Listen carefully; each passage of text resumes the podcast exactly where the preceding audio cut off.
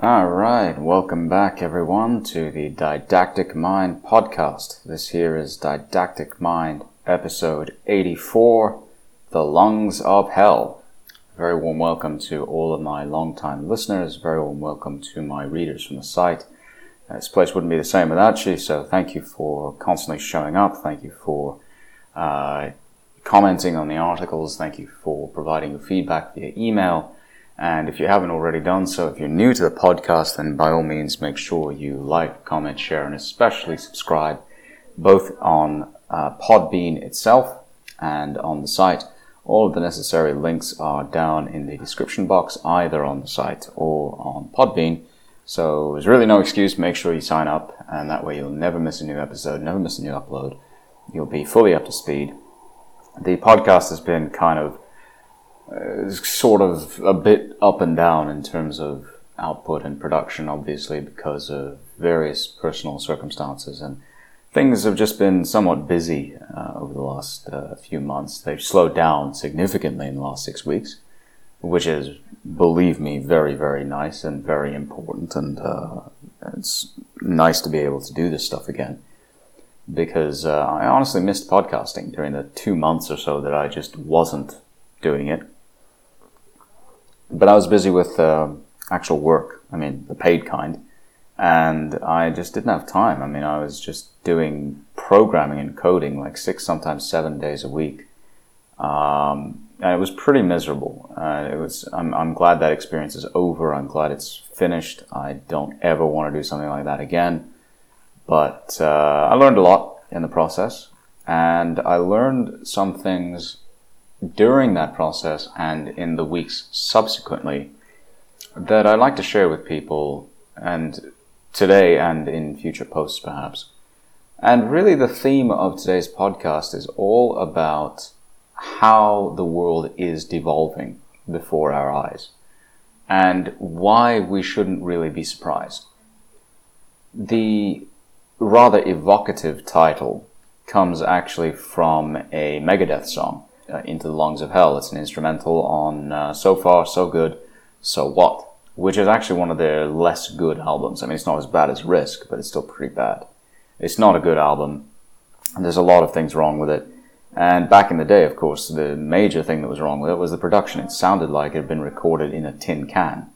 And the reason was um, essentially because the band blew about 80% of the production budget on cocaine. Uh, 80% of it basically disappeared up their noses and uh, into their lungs and so on. But be that as it may, there are some truly great songs on that album. Some truly great moments, and the instrumental that starts it off is one of those great moments. Now, looking around us right now, what we see in action during our time, you know, during our our daily lives certainly gives us the impression that uh, we are indeed staring or breathing through the lungs of hell, and that things are just getting worse by the day. And you know, it's easy for me to sit here and or stand here and pontificate with a nice latte that I've made myself using my own coffee machine, by the way, uh, which I just bought uh, a couple of weeks ago. It's fantastic. It's bloody brilliant. Um, first coffee, first real coffee machine I've ever owned. But um, it's easy for me to pontificate with, you know, the without sounding like I'm in the middle of it. But the reality is, we're all in the middle of it. And what I'm telling you now, what I will tell you in the future of this podcast it's, uh, itself, comes from my own experiences as much as from what I'm observing around me. When you look around the world today, what you're seeing is a world obviously gone completely mad. We're living in clown world.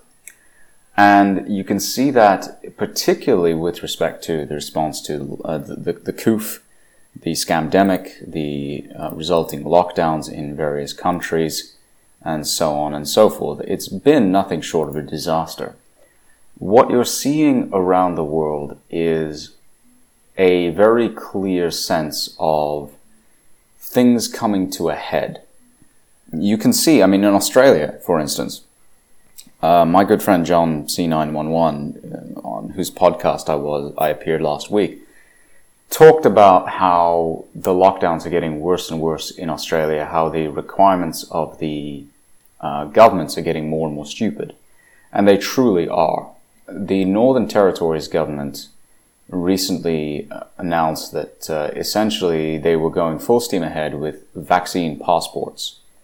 Uh, digital certificates that indicated whether or not you've been vaccinated. And if you hadn't been vaccinated, you would be essentially locked out of the economy. The, the premier of that state essentially, it literally said outright, if you uh, choose not to be vaccinated, that's your choice. But you will then no longer have access to a very wide range of services. You cannot expect to live a normal life.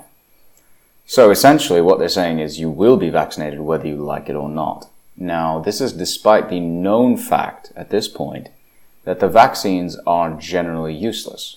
They are not sterilizing vaccines. They will not stop you from getting the coof. They will not stop you from getting sick the maximum that they will do is stop you from getting really sick to the point where you need a hospital. That's it. That's all they're good for. These will not stop you from passing on the virus, from transmitting it. They, the protection doesn't even last that long. If, uh, if you're looking at uh, the Pfizer or Moderna shots, which are mRNA vaccines, they don't work for very long. You get maybe six months of protection. After that, you have to get a booster shot, and after that, you have to get another booster shot and so on and so forth.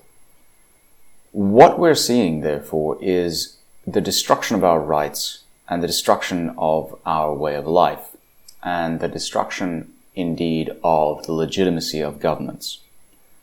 In Australia, they don't have a written constitution. They don't have a Bill of Rights like they do in the United States. The UK doesn't have it either, which is why in the UK the lockdowns were pretty severe and pretty stupid and the government could get away with it because there was no enumerated Bill of Rights saying you will not be allowed to do this. In the US, the lockdowns were still pretty stupid, but it really depended on where you were. I mean, if you were in a if you were in a big blue uh, city like New York or San Francisco or Los Angeles, it was really bad. Yeah, okay. I mean, you couldn't do anything for nigh on a year.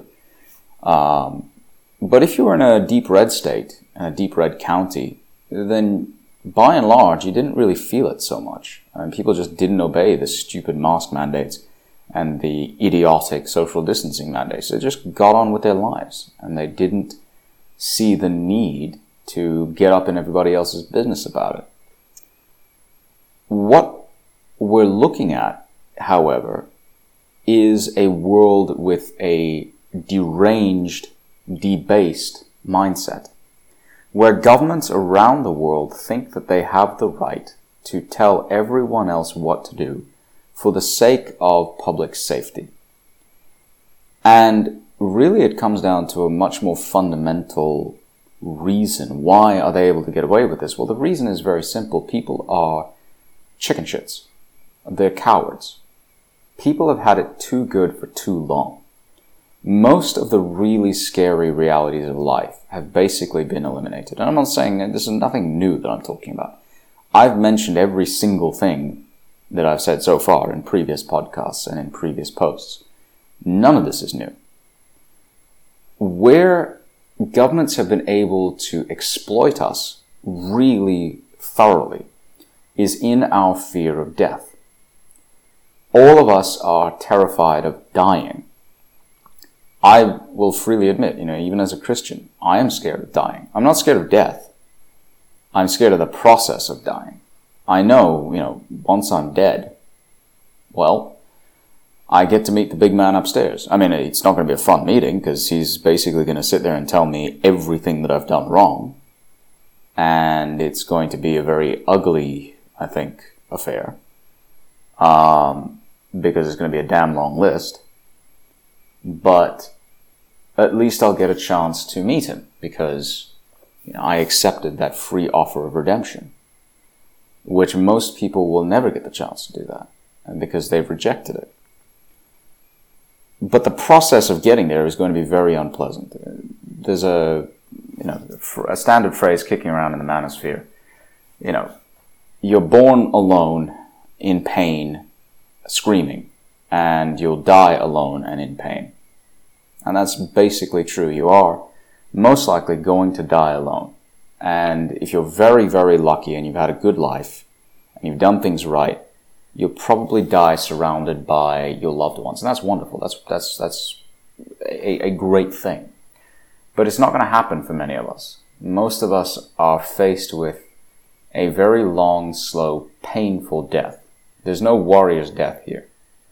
And there's a reason why ancient cultures, ancient warrior cultures in particular, revered the idea of a good death in battle. For them, the idea of dying alone, old, infirm, incontinent in your bed was disgusting. The Vikings held in the highest possible esteem the men who died screaming in knee deep in the blood of their enemies eh, with horrendous wounds, but in battle. And so did most of the ancient warrior cultures that we have come to appreciate and respect today. Ours is not one of those cultures. Ours is a weak, effeminate, supine, broken culture. We have forgotten what it means to fear death. Or, uh, well, no, that's, that's, that's wrong. We have forgotten what it means to embrace death, I should say. It's exactly, I've got it exactly wrong. We've forgotten what it means to embrace death, to look forward to a good death. Um, there's a, a, great poem by the ancient, the uh, highly regarded war chief Tecumseh, uh, American Indian, who fought against the colonials and against the American government. And he wrote a, um, he wrote I think, some advice, basically. He wrote a letter of some kind in which he said, uh, when it is your time, die, basically sing your death song proudly and die like a warrior going home. And those words have always stuck with me because that's the kind of death that we should aspire to. Do not plead for another moment of life like a woman, uh, but die proudly. We've forgotten what it means to die proudly. And because of that, we are terrified of dying. We're terrified of death. We're, we've lost track of the wonder and glory of meeting our Creator in the afterlife. We've lost our fear of hell because we've convinced ourselves that the devil doesn't exist, that hell doesn't exist. The Catholics have done a great deal to convince us that um, for instance, most people aren't really going to go to hell. Well, no, actually, that's not true. The Bible's very clear about this. Most people are going to hell. Most people who openly reject the, either the laws of God or the freely proffered gift of his sacrifice upon the cross are going to hell, whether you like it or not, because they have outright rejected the free gift of salvation which means they have rejected God's presence in their lives. Or they have accepted false gods into their lives and have chosen to worship at the altars of things and uh, entities that ensure their damnation. This is not a happy set of circumstances or outcomes in which we find ourselves. This is not a good way to live our lives.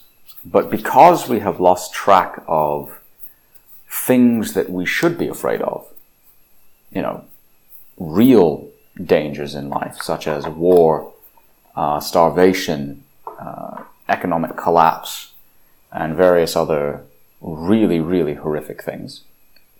Because we've gotten too comfortable, because we've forgotten what it means to fear and revere the Almighty, we are terrified of our own mortality. And because of that, that's the one fear that the government is able to exploit most readily. The reality is that most of us will survive the coof. The reality is that most of us will survive a major economic depression. The reality is that most of us will actually survive a serious war, uh, barring outright nuclear war, obviously most of us will, statistically speaking, be fine. But it is our fear of dying that governments exploit, and they have done it beautifully. Where does this come from? Well, scripturally, all of this has been noted before. The Apostle Paul wrote about it in Romans chapter 1. Uh, if you go and read Romans chapter 1, everything that we're going through right now, every last detail, can be found there. It's not difficult to see a reflection of our own times in a letter from 2,000 years ago.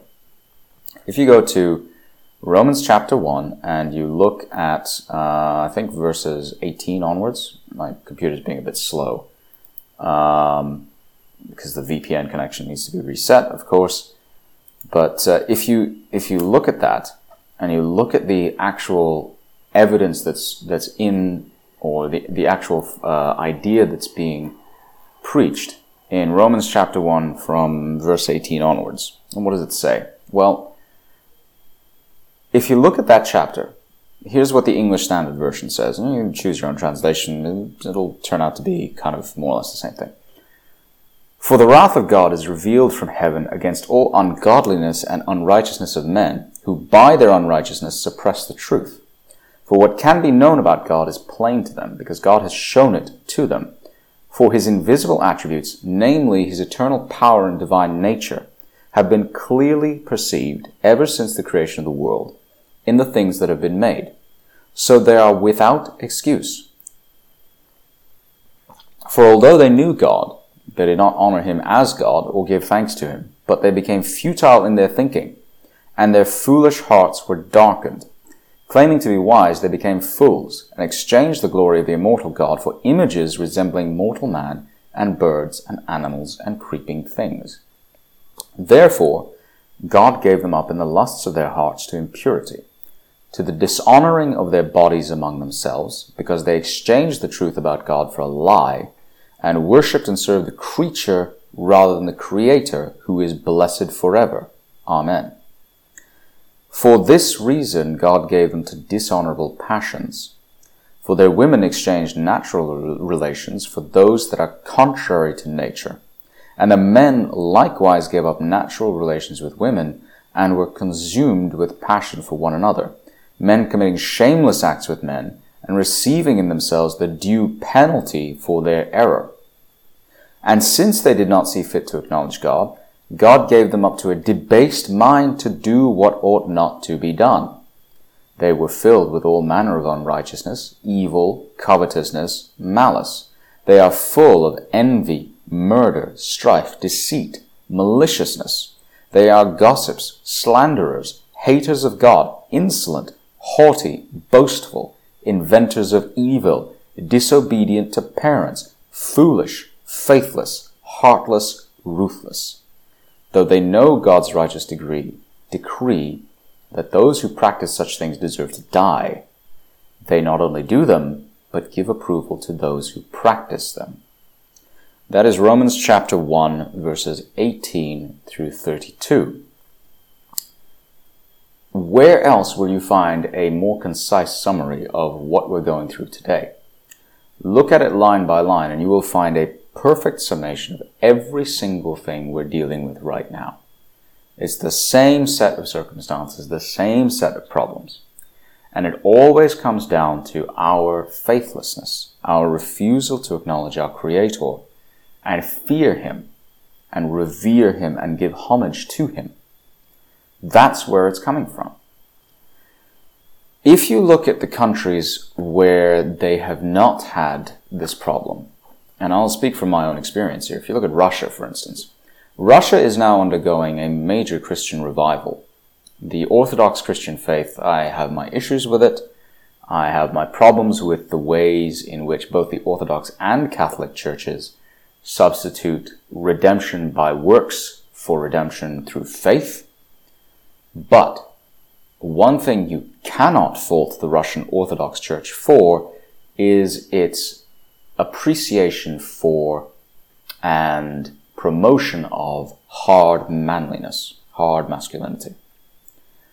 The Russian Orthodox Church really believes in men being men and not dicking about with nonsense. Now, there, are a lot of social problems in Russia that this papers over, and I'm, I'm well aware that I'm kind of giving an overly favorable veneer to Russian society. Uh, if you actually go there, you'll see very quickly that it has some very serious social problems. But a lack of faith is not one of them, not anymore. In Russia, you are basically free to live as you please right now. They don't have these stupid mask mandates, vaccine passports, uh, digital COVID certificates, any of this crap. They do have a high level of corruption, true. They do have a high degree of nepotism, true. They do have a rather challenging uh, economic situation, absolutely. But they have freedom. Why do they have freedom? Because they respect ultimately the giver of those freedoms. Meanwhile, if you look over in Australia, which is no longer a white Christian country, you see the world's largest open air prison. That's what it's become. The men there have given themselves over to dishonorable passions. Well, yeah. Ever been to Sydney?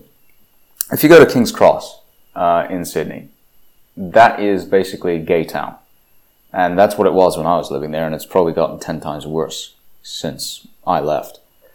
Um, there is a large gay community in Australia, and it is quite militant and quite flamboyant and believes in flouting such things in your face, or flaunting such things, I should say. If you go to the United Kingdom, which is again another post-Christian society, you'll see the same thing. The United Kingdom used to be 80 plus percent white and 80 plus percent Christian. It is now, uh, what, 50% white, thereabouts, maybe less.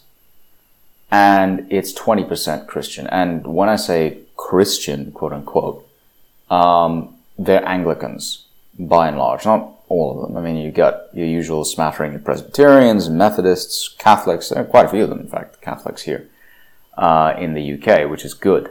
Uh, there, there, are quite a few Catholics in the UK itself. Um, but I mean, when I say it's good, what I mean by that is it's better than being an Anglican, uh, because the Anglican Church has no idea what it stands for.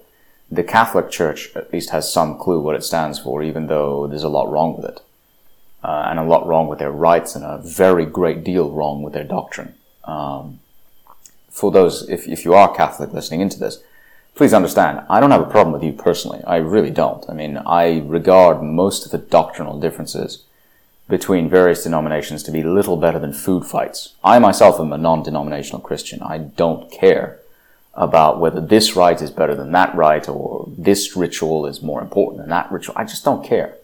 For me, what matters is faith in the Lord Jesus Christ. What he said, what he did on the cross for us.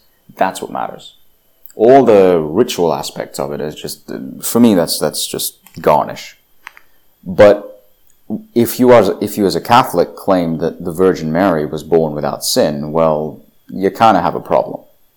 Uh, if you as a Catholic claim that it is correct and absolutely right to sacrifice Jesus over and over and over again every single time you do the Mass, that's a big problem, doctrinally speaking. And if you accept as a Catholic uh, Pope the Blessed John Paul II's uh, belief and view that all religions, all uh, faith movements around the world have their own interpretation of God and can come back to God, then you've got a really big problem. I mean, I have a lot of respect for John Paul II.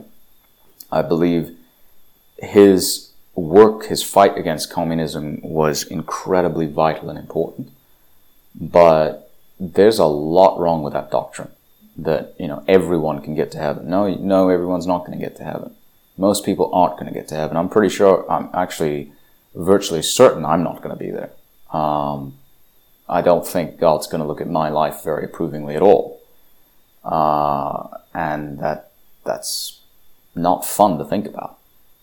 But when you look around at the world as it is, and you see the brokenness of it, understand that this brokenness is a direct result of a very specific failure to give power and credibility to God. all of these, all, all of the stupidity, all of the craziness that we're seeing, it's just a symptom. The root cause, the real infection is that, that we've failed to give proper place, proper uh, respect and reverence to God. That's where it's coming from.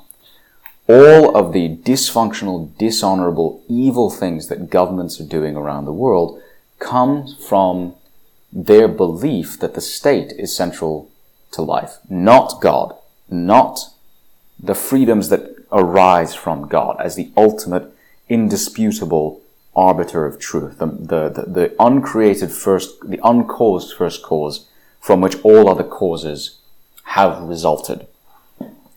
Once you dispense with the idea of God, what are you left with? You, you're, you're left with the ideas of man none of which have very firm foundation. You cannot claim natural law to be the foundation of your social order because you have to then first define what natural law is. Well, how do you define natural law? Um, it's the law of nature. Okay, who defines what nature's law is? Um, nature defines it. That's a self-defeating argument. You can't do that. It doesn't make any sense. It's a dumb idea. In order to come up with a law, you have to have a law giver by definition. So if you can't find, or if you reject outright, a law giver in the form of a supreme deity, then you're left to substitute for it a man-made law.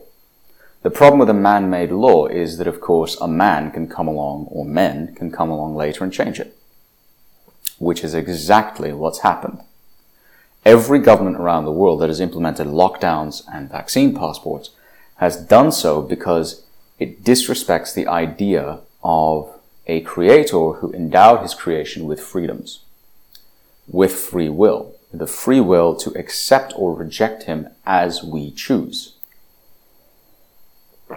So, if you're going to do that, if you're going to have the state instead of God, as prime mover, then by definition you will inevitably have a situation where the government can make up things as it goes along. Well, again, Romans chapter 1. Not just Romans chapter 1, but specifically Romans chapter 1 verses 28 to 32. Right, you know, that passage right there, that's exactly what we're going through right now. So what are we going to do about it? I mean, I am sick and tired of listening to people complaining about it, saying, well, this is all so unfair, this is all so terrible, this is horrible, this is awful. Okay, what are you going to do about it? The there are three steps, really, to dealing with this situation that we find ourselves in. The first is passive resistance.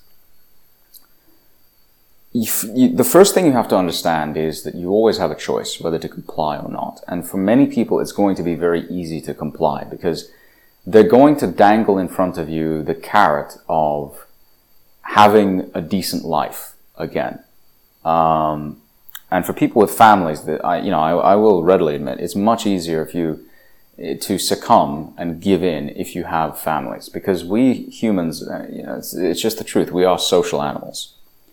Uh, social disapproval and ostracism is an incredibly effective mechanism by which outsiders can enforce their will. It's very, very, very effective. I know uh, an old friend of mine living in the States right now who got the jab, Pfizer jab. She didn't trust it. She was like, I'm, you know, this is, stuff is dangerous. I, I don't believe it's good for me.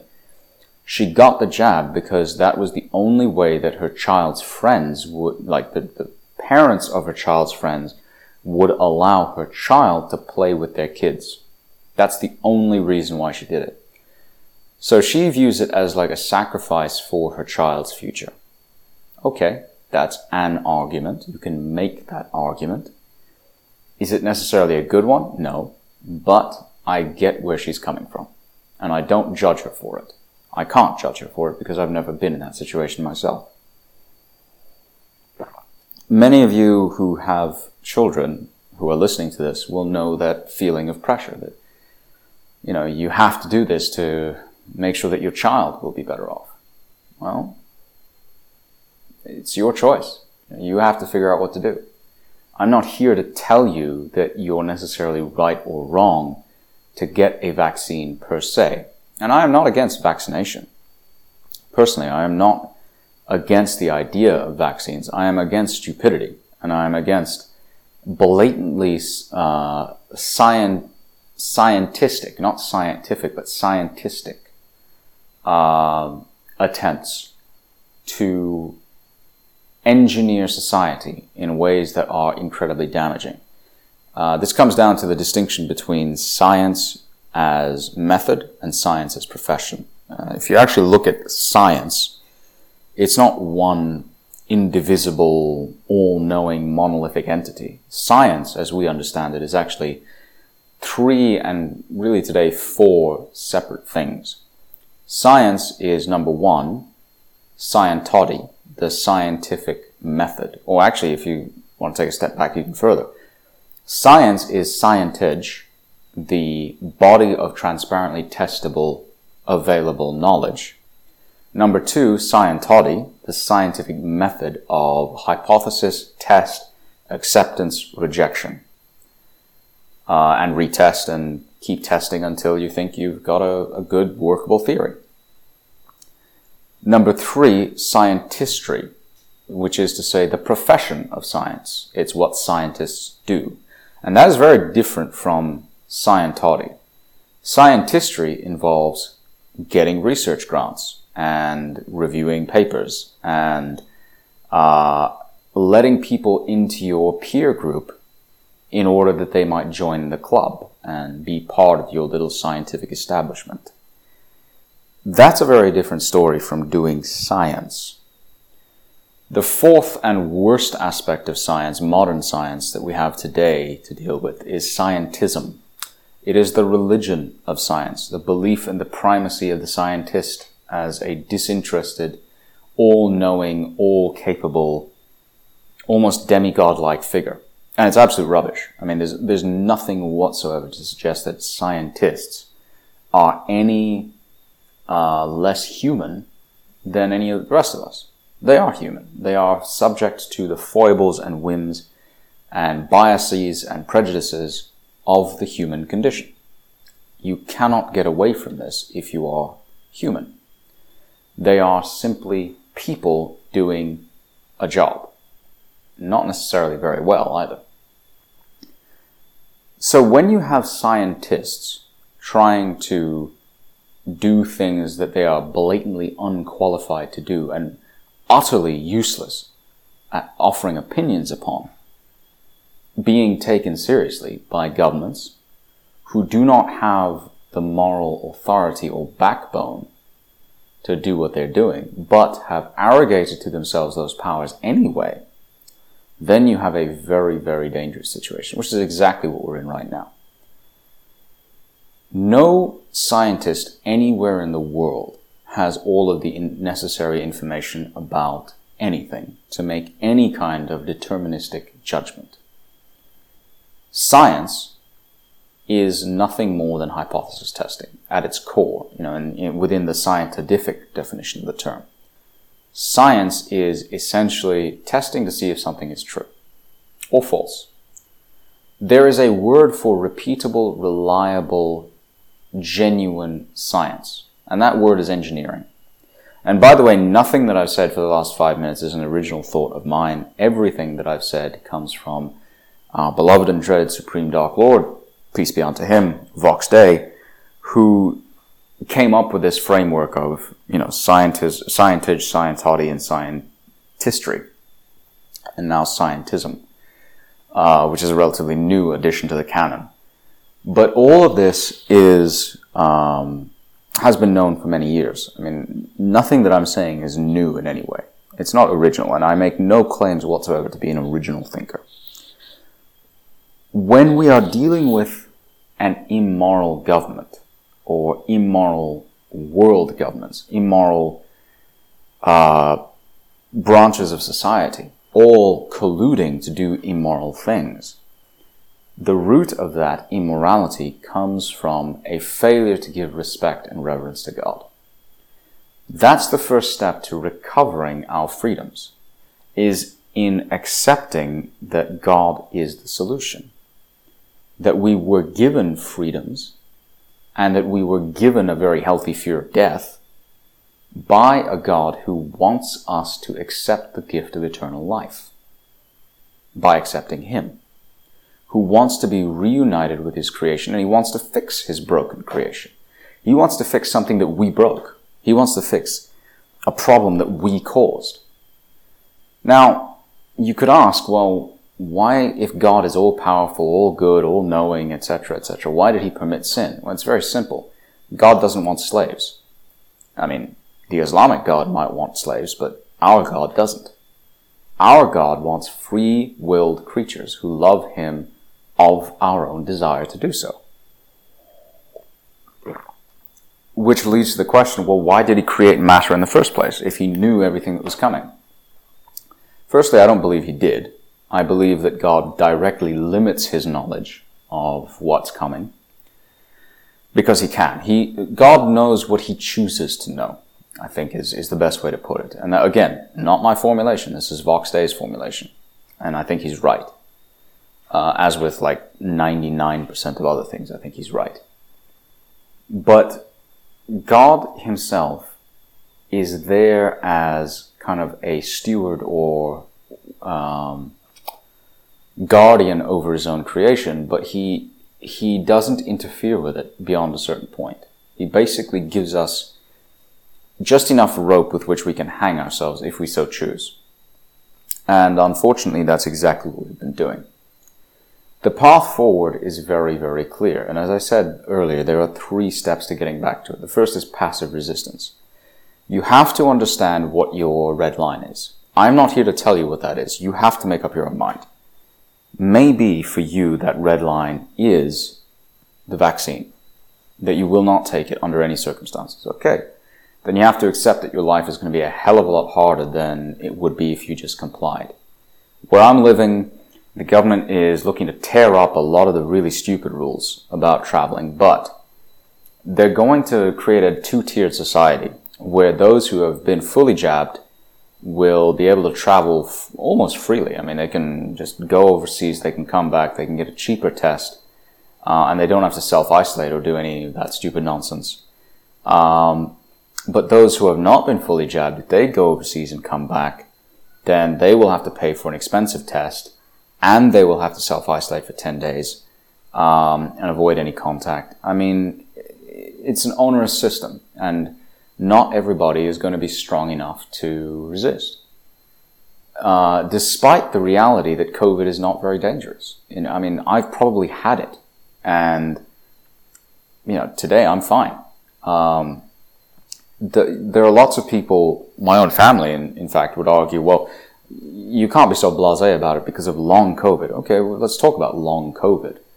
Uh, long COVID appears to be pretty much what anybody says it is memory loss, fatigue, uh, nausea, hair loss, uh, lack of sense of smell, um, muscle aches, you know, spasms, blurred vision, etc., uh, etc. Et any number of symptoms that could be attributed to any number of other conditions have been lumped in under long COVID. Well, how do we know that that's what's causing it? We don't. We don't know that. The only symptom that you could reasonably ascribe to the Kung flu over the long term, you know, the lung pao sicken, as, uh, as uh, reactionary Kraut, um, or reactionary teen, whatever his, his name is, uh, his handle has called it, which is hysterical. I think it's one of the funniest things I've ever seen anyone call anything. Um, that may well be a long-term side effect. I don't know. Could be. Um, I have not suffered it, but there are people who have. I don't diminish their suffering. It is a miserable condition. It's horrible. It's awful. But can we be sure that that's what's causing it? Or is there another underlying pathology? If you read Virus Mania, uh, which is a book written by the latest edition, the sixth edition, has uh, contributions from the absolutely gorgeous and very, very charming Dr. Sam Bailey in it. Uh, the book tries to make the case for terrain theory, which essentially says that pathogens themselves are not the problem. We are, you know, like, our bodies are riddled with pathogens, absolutely riddled. We have billions of organisms living inside of us and on us and around us. And the reality is that most of these pathogens are completely harmless. They do no harm, no damage whatsoever to us until something comes along to unsettle our bodies and um, cause us problems. Well, what is that? Well, I mean, it could be any number of things. You know, temperature could be lowered. Uh, we eat something that's not good for us, and that causes an infection. Um, we are, become deficient in sleep or vital minerals or exercise or psychological uh, well-being, spiritual well-being even. Um, it's very rare, relatively speaking, according to terrain theory, that we are genuinely infected by something that is really dangerous for us. Now, I have my problems with this book, and maybe I'll do a review or podcast about it later on. Uh, I have specific, very serious issues with the book's treatment of DDT as a menace, which is what it thinks it is when it's not. Uh, I have specific problems with the way it uses the example of Dr. Stefan Lanka's bet about uh, the measles virus, and I have very specific problems with the way the book talks about uh, SARS, uh, about COVID, and about a few other things here and there where I'm like, eh, hang on a second, I, I don't agree with this at all. I mean, there are there are some serious problems with its logic, but the overall point that the book makes is that we are we are scared to death of pathogens that really aren't that dangerous for us, and vaccines are not always the answer. You're going hunting for a virus frantically to, to explain something that may have much more complex underlying root causes is very stupid. And I think he, I think the book makes a good point there. I think it is it is correct in making this argument because that's certainly what we've seen over the last uh, two years, almost going on. Two years. It, it's been a disaster for the virus hunters um, up until the point where COVID was supposedly discovered. Now, again, something is causing everybody to fall sick with a very similar set of symptoms across a very disparate range of uh, nationalities, races, geographies, sexes, uh, you know, underlying conditions, health conditions, underlying uh, economic conditions. Uh, I mean, across the board, people are getting sick with a similar set of symptoms, which indicates there's some sort of pathogen going around. But is it as lethal as we've been told? Well, of course not. It's nowhere near as lethal. I mean, the reality is most people who get COVID are going to be just fine. And most people who get COVID in the long term are going to be just fine. So we shouldn't be scared of it. We shouldn't live our lives in terror of this disease that has a very, very low chance of killing us. But that's exactly what most people are.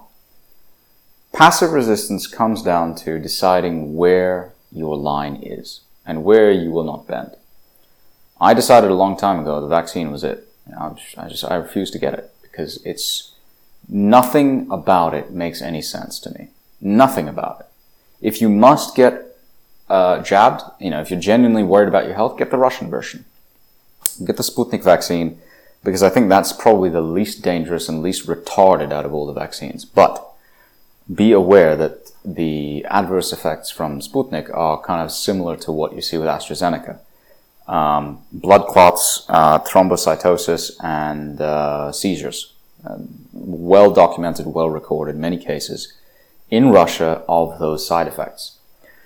Uh, however, judging by its rollout in particularly the third world, it's by far the safest of the major vaccines. Um, that being said, like most of the vaccines, it probably has a relatively low uh, protection span. You you eventually the antibody enhancement that it gives you will wear off. So, at any rate, um, then it comes to active resistance. Well, that means that if they impose mask mandates on you or social distancing mandates or they uh, require your employer to start checking on you, you actively resist. You basically tell them, that's it. You know, if your employer says you have to get jabbed or you're not working here anymore, okay, you're not working there anymore. Quit. Find another job. Uh, that sounds terrifying in, in an environment with high unemployment, but actually, I mean, as difficult as this is to say, I've been unemployed for long stretches of my life and it's absolutely horrible. I understand what people are going through when they have that situation. It's just miserable. And I have great compassion for people who are afraid of losing their jobs. I've been in that position many times myself. I don't wish it on anyone. I mean, it's just, it's, it's awful. You don't want to be in that position where you don't know where your next meal is going to come from. You have to decide whether you're willing to actively resist, but understand that if you believe, if you pay respect to God, if you fear God, as you should, then you also, at some point you're going to have no choice. You have to actively resist. You are called upon to do it because of these dishonorable, uh, evil things that people ha- are doing to you, where they have arrogated themselves to themselves rights that they never had, ever. And they're pretending that they have these rights and they're pushing their evil ideology upon you and more importantly upon your children. So what are you going to do about it? If it means that you have to tell, you know, give your employer the finger and walk away, walk away. Just do it. It's not worth risking your life and your health with a jab that is uh, probably going to do you more harm than good. I mean, statistically speaking, the Pfizer and Moderna jabs are definitely going to do you more harm than good. And that's not me making things up. That's from an outright straightforward calculation of deaths of vaccinated versus unvaccinated people using the actual data coming out of Israel. And that's on uh, Karl Denninger's site. You can go to market-ticker.org and look it up. Uh, you can also go to the, um, talk to the Israelis themselves and they'll tell you much the same thing. That actually, the crisis right now in Israel is of the vaccinated going in feeling sick. Um, the unvaccinated groups, actually the ultra orthodox types who refuse to get the vaccine, are doing pretty well in Israel. And that's remarkable. I mean, it's one of the highest um, proportions of vaccinated people in the world, and they're doing really badly, actually. Um, meanwhile, in India, th- this is where it gets really interesting. Um, the state of Madhya Pradesh, which has about 220 some million people, it's a shithole state in a shithole country, right? It's a, it's a very, very poor state. And, you know, India in general just has very terrible healthcare facilities. It's, it's, uh, very badly organized. Government is corrupt. Infrastructure is piss poor, etc., etc., etc. You can, you can say any number of horrible things about India, and you'd be right. You'd be absolutely right to say them. But Madhya Pradesh, the government there basically uh, started using ivermectin, and the, you know the the, the horse uh, dewormer, as it were.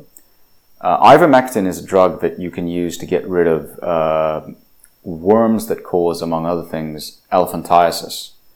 Uh, which, if you've ever seen pictures of people with elephantiasis, it's absolutely horrific. It's an awful disease, and uh, they get rid of worms that cause river blindness as well. Ivermectin. Apparently, it's a very, very useful prophylactic treatment for the Kung flu. It works very well indeed. Madhya Pradesh, by using ivermectin, has essentially eliminated COVID in its state.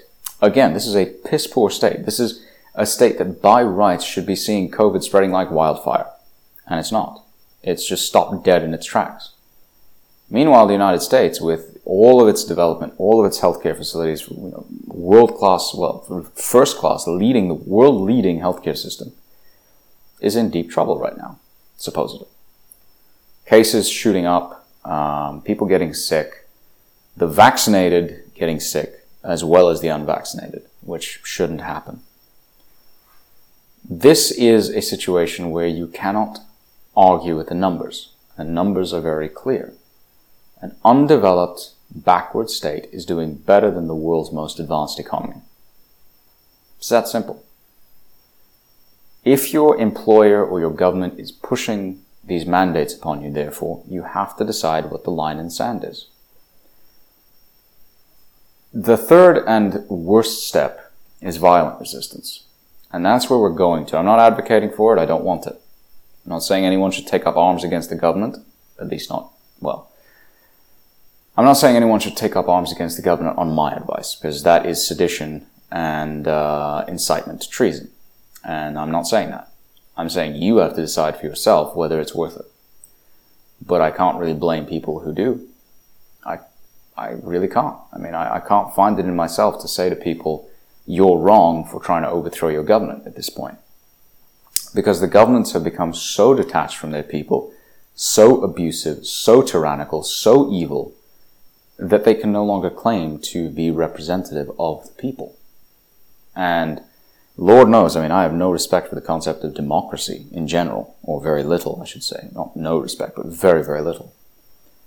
But I do believe that democracy provides a useful release valve, an outlet.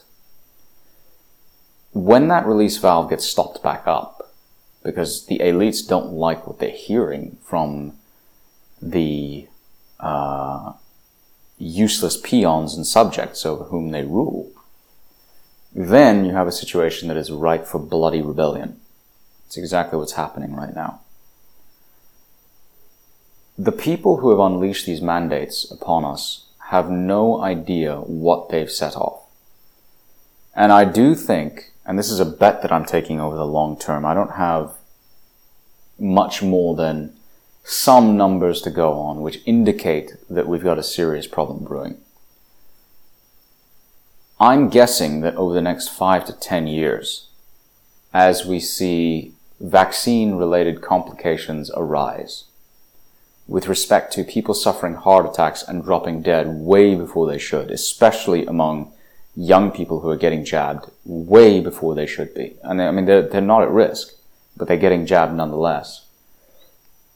I'm betting that the very same doctors and government bureaucrats who foisted this stuff upon us are going to be hunted down and killed like dogs. Not advocating that. I'm not. I think that would be a terrible tragedy if it happens. But I think that's what we're likely to see. And that's why I titled this podcast really The Lungs of Hell. Because what we're looking at in the not so distant future is a very, very bleak scenario. This is not going to end well for anybody if these lockdown policies, these vaccine mandates, and so on and so forth are successful, they're not going to restore society to anything like pre COVID levels. It's not going to happen.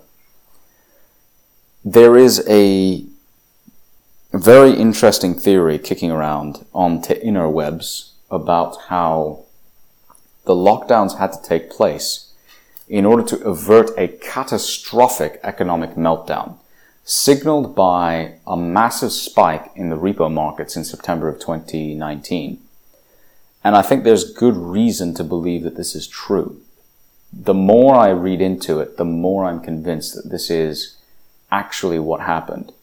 The fault lines and fissures in the economy in the US and much of the Western world were becoming so large and so severe due to the truly, I mean, biblical doesn't even begin to cover it it's like this the, the credit bubble that grew out of the 2008 financial crisis with unprecedented intervention by central banks in the economy, which stopped a lot of the really nasty problems from being fixed, a lot of the malinvestments from being cleared out. Those problems have just gotten a lot worse because of that intervention. In the end, central banks, or, well, not in the end, but in 2019, central banks around the world stepped in to provide unprecedented levels of support in the commercial paper and repo markets. Now, if you don't know anything about finance and financial engineering, this won't mean a damn thing to you. But understand, I mean, I spent 10 years in that world. I know it pretty well. Understand that without the repo market, you don't have a functioning economy. The repo market allows most companies to meet their overnight obligations, payroll, uh, supply chain, uh, operations, um, administrative expenses, un- unforeseen immediate costs which can't be met with cash on hand in the bank, all of that stuff. The repo market needs to function and it needs to function at a relatively low rate of interest because again, you're talking overnight or very short term loans. If you're being charged 10% on an overnight loan, no one in his right mind is going to make that loan or take that loan. Um, but that's what happened in 2019. What we're looking at right now is kind of an attempt by the global elites to keep the global economy limping along in a way that won't break everything. And I don't think it's going to work because the, the governance systems and the self-regulating mechanisms that are supposed to stop these things from happening don't exist anymore. The mechanisms that would force bankrupt firms to go bankrupt and eliminate their debts and their liabilities no longer function properly.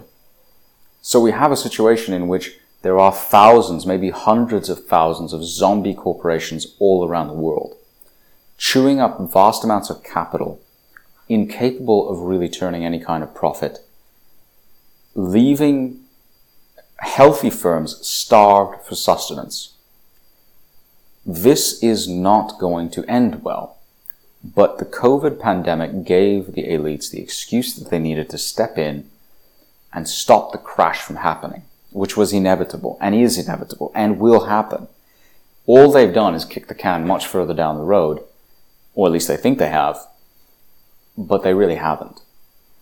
What they're doing now is essentially a way to enforce complete compliance with their program to stop the coming crash.